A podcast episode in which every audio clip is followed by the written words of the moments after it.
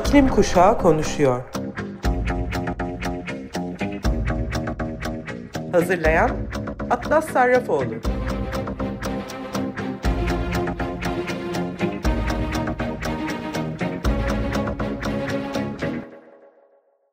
Hepinize merhaba sayın Açık Radyo dinleyicileri. İklim Kuşağı konuşuyor programına hepiniz hoş geldiniz.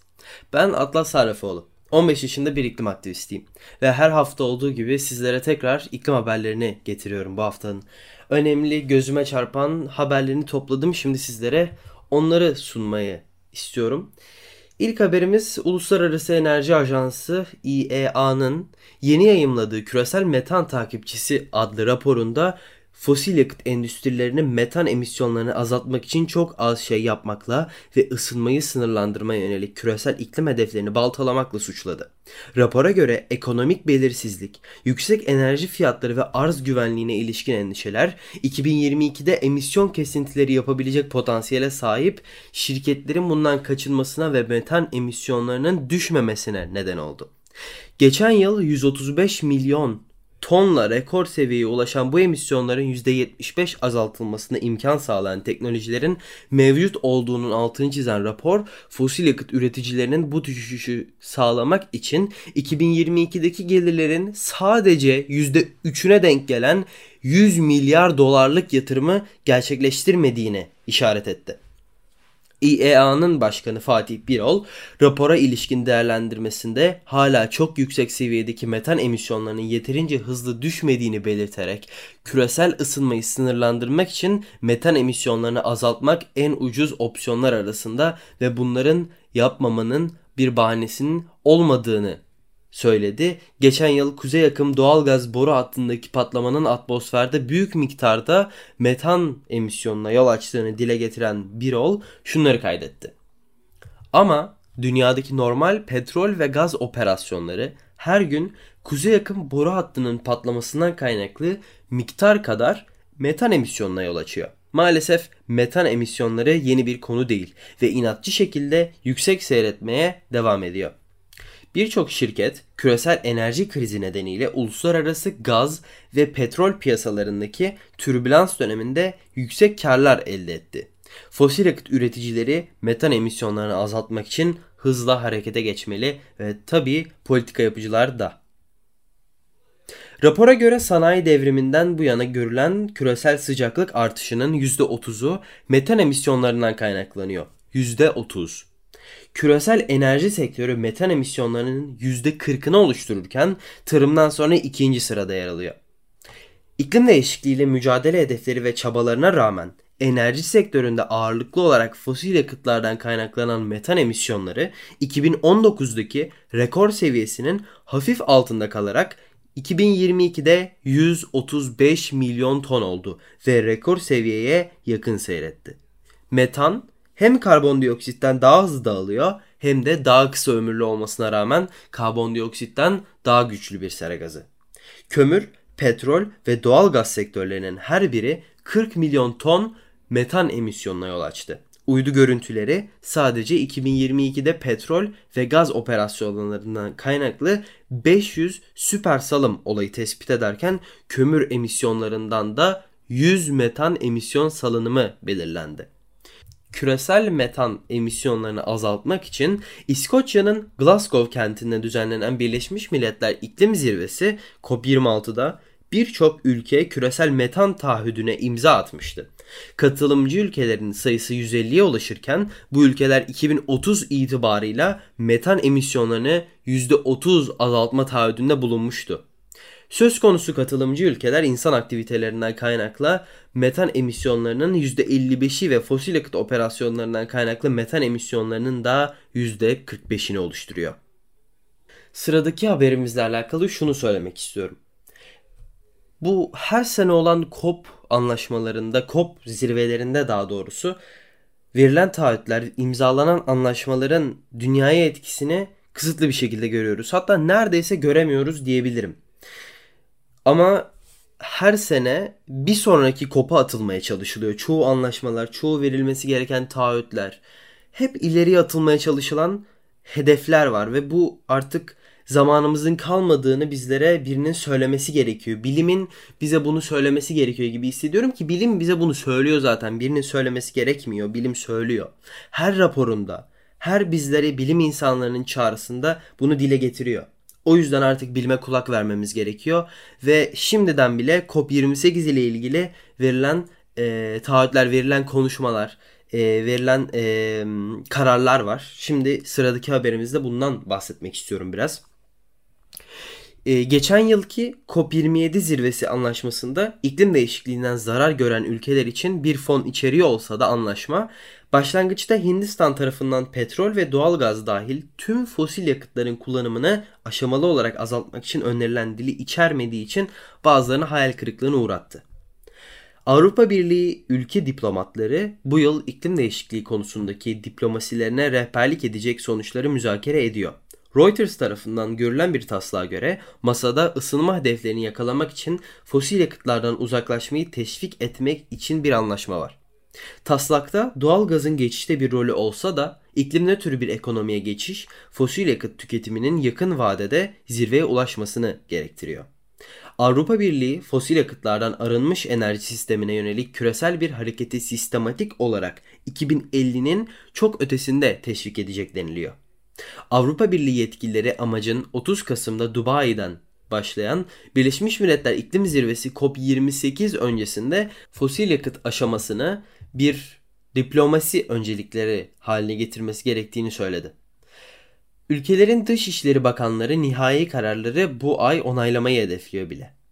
Yetkililer bazı A B ülkelerinin daha zayıf ifadeler ararken diğerlerinin fosil yakıtları aşamalı olarak sonlandırmak için daha güçlü ve daha açık bir çağrı istediği için bloğun henüz bir anlaşmaya varmadığı söylendi. Ülkeler iki bin yirmi birde Glasgow'da düzenlenen C O P yirmi altıda çevreyi en çok kirleten fosil yakıt olan kömürün kullanımını aşamalı olarak azaltma konusunda anlaştılar.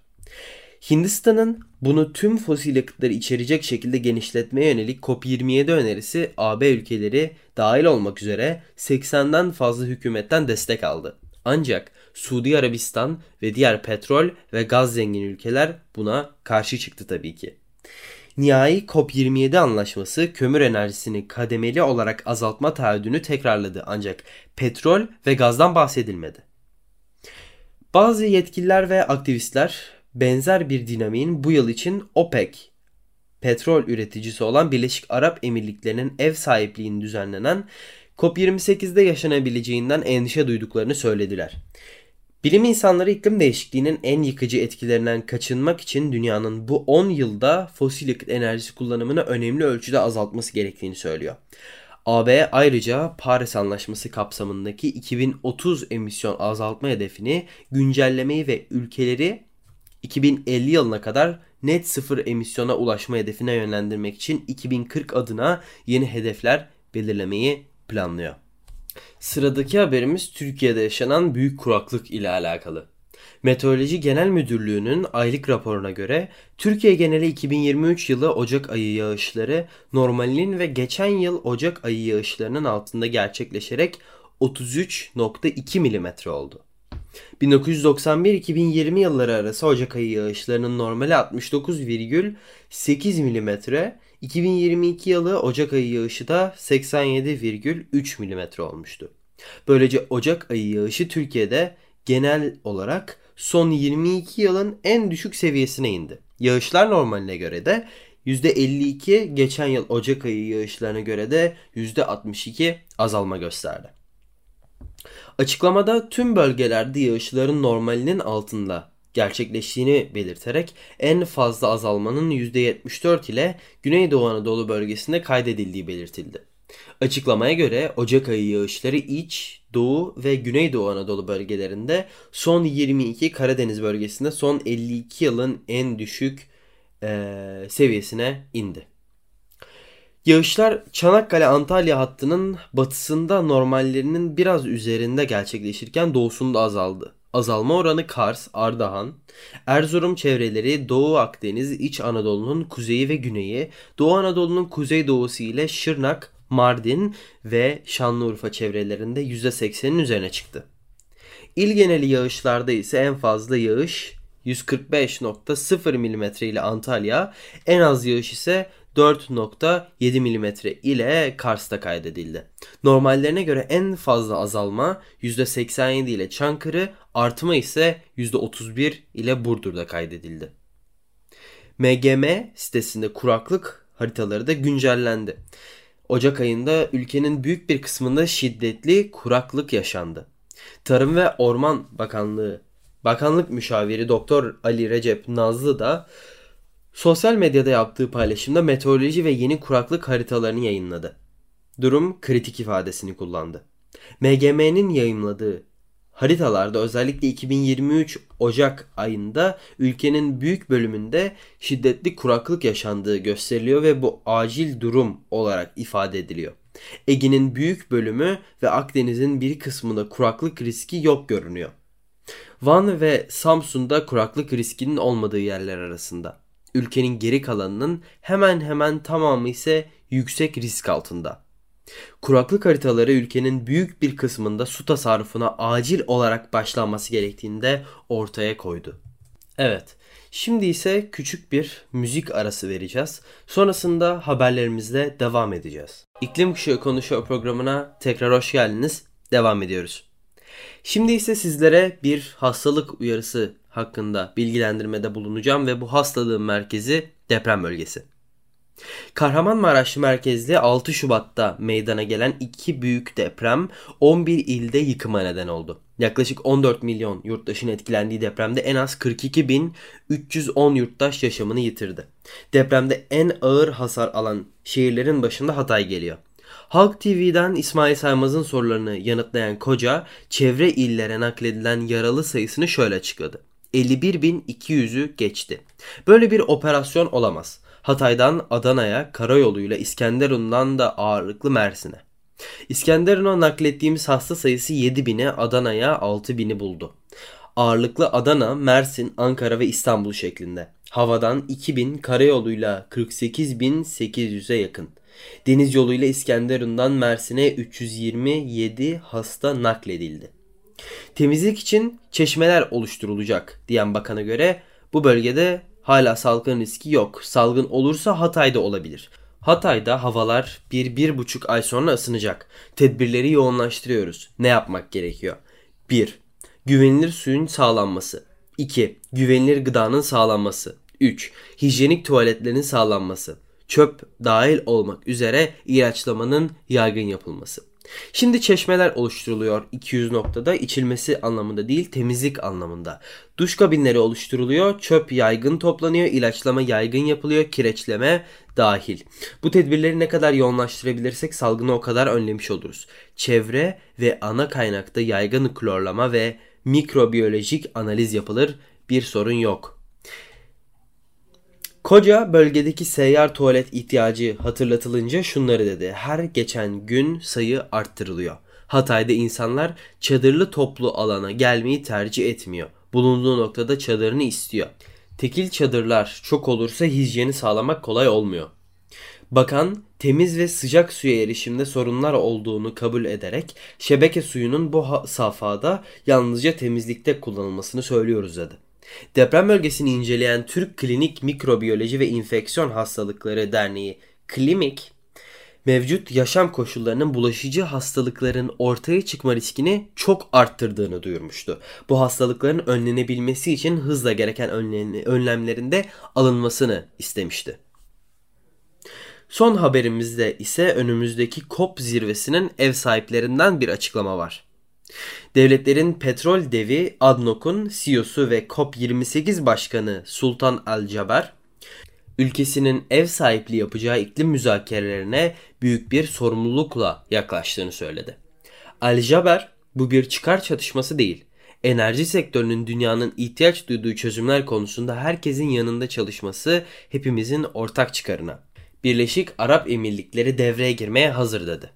Jaber'in bu yılki iklim zirvesine liderlik etmek üzere atanması aktivistlerin büyük endüstrinin dünyanın küresel ısınma krizine verdiği tepkiyi gasp ettiğine dair endişelerini arttırdı.